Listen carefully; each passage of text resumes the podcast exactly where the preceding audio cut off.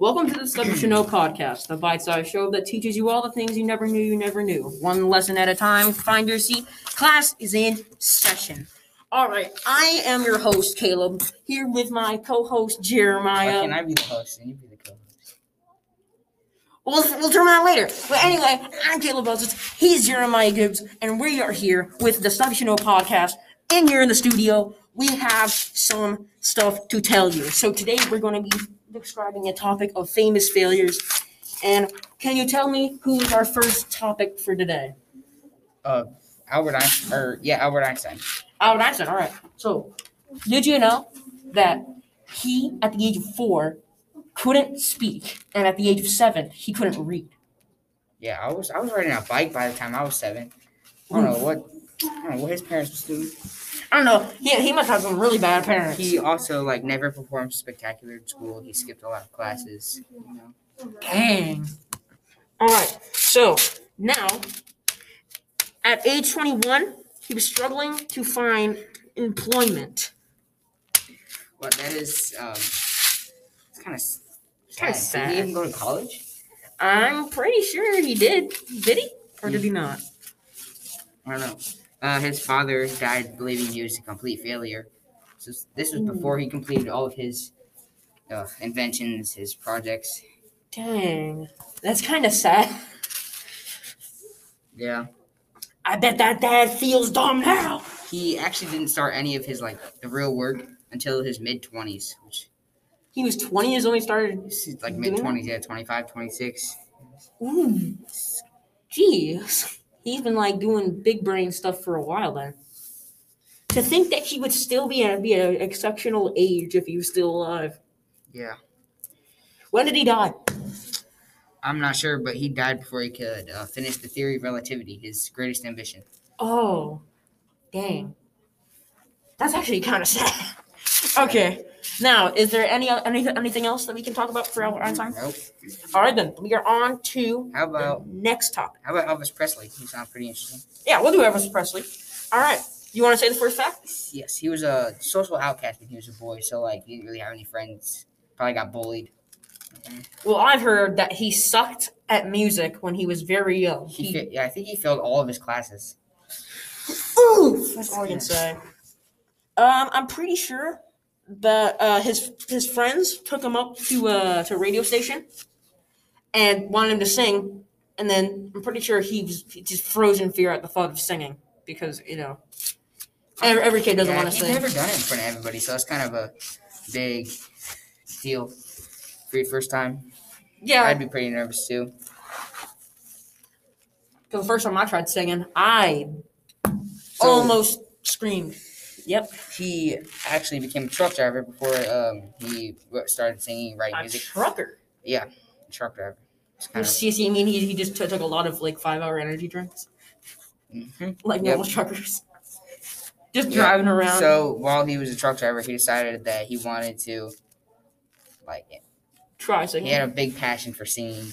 So he decided he wanted to become a professional singer. So that makes no sense because if he becomes such a great like icon for for for singing, and he hated singing when he was younger, how does how does that work? I don't think he hated it. I just think I don't think he was that good at it. Just So he ended up like not really liking it.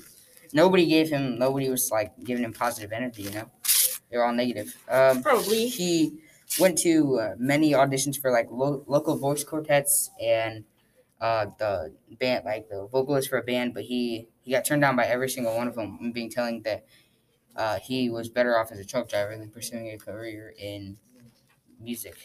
Ooh. Elvis finally realized that he was seeing what he thought others wanted to hear instead of what came to him naturally. So after that, he started getting more gigs and just became what uh, some people think of as the best singer ever, The king of rock and roll. the king of rock and roll. Yep. All right, next one is Thomas Edison. This is a famous. Th- th- This one might be one of the most famous of the famous failures famous, famous. because everyone knows him by his light bulb. So explain away. Um, so when he was uh, younger, he was his teacher said he was too stupid to learn anything. okay, that's uh, that's, it's not true, obviously, but but it might. it, it might be. He was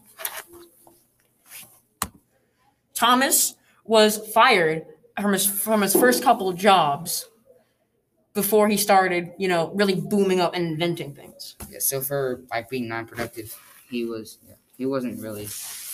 I don't think he tried that well, but um, he his ex, his first patent was actually the electrographic vote recorder, which was a he said it was a way to count votes faster because back then they only count them with their hands, like just count them one by one, which would take a long time, but the population was less. So. Yeah, that would probably make sense.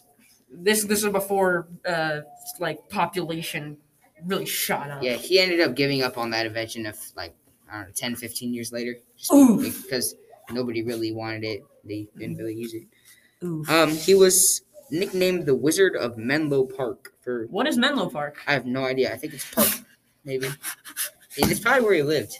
Actually, That probably is. I'm not sure. Um, So Thomas was one of the most successful inventors in American history. That's right. that's, that's pretty impressive. Um, he? People say he's even better than than Elon even Musk. with his uh, biggest failures, he didn't think, "Oh my gosh, we just spent a fortune on that." He was he thought we had fun doing it. That is a very good Yeah. mentality. Yeah, That's a growth mindset, very mindset not person. a fixed mindset. We should uh, learn from him. He was he was above his time for sure. Above his time. Always the best ones that leave too quickly. Yeah.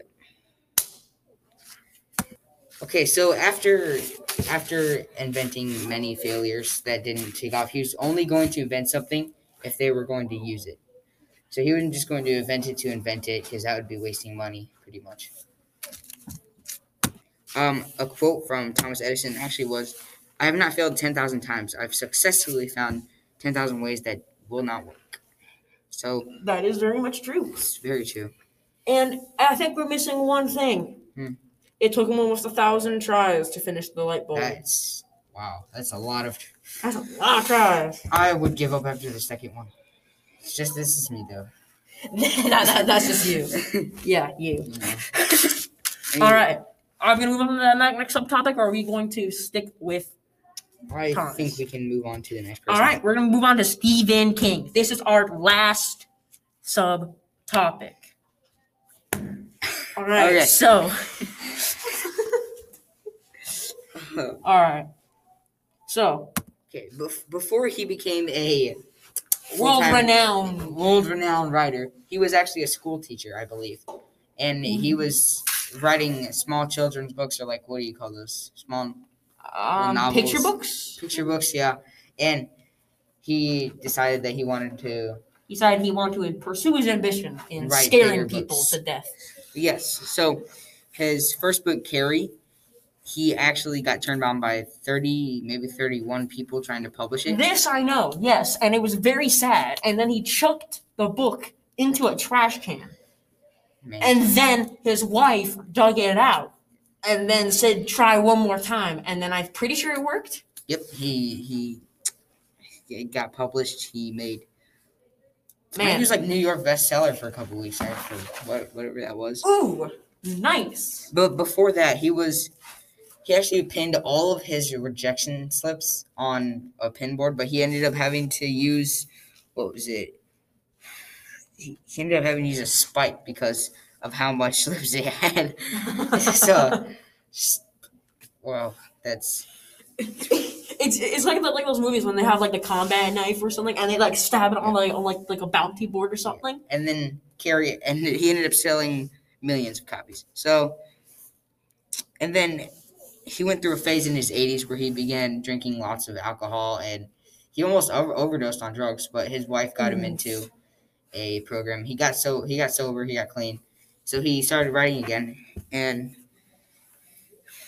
Yeah. he's one of the best writers in history. He's still alive to this day, actually. He's 82. He's, Uh. he, I'm pretty sure he's the only one here that actually is still alive. Yeah. Oof. All right, we're running down on time. All right, so this has been fun. This was Caleb Buzzwitz and Jeremiah Gibbs at the at the Stuff You Should Know podcast studio. And remember, have a great time. Don't be like these people. Don't do something you don't want to do. Yeah. Actually, be like these people because they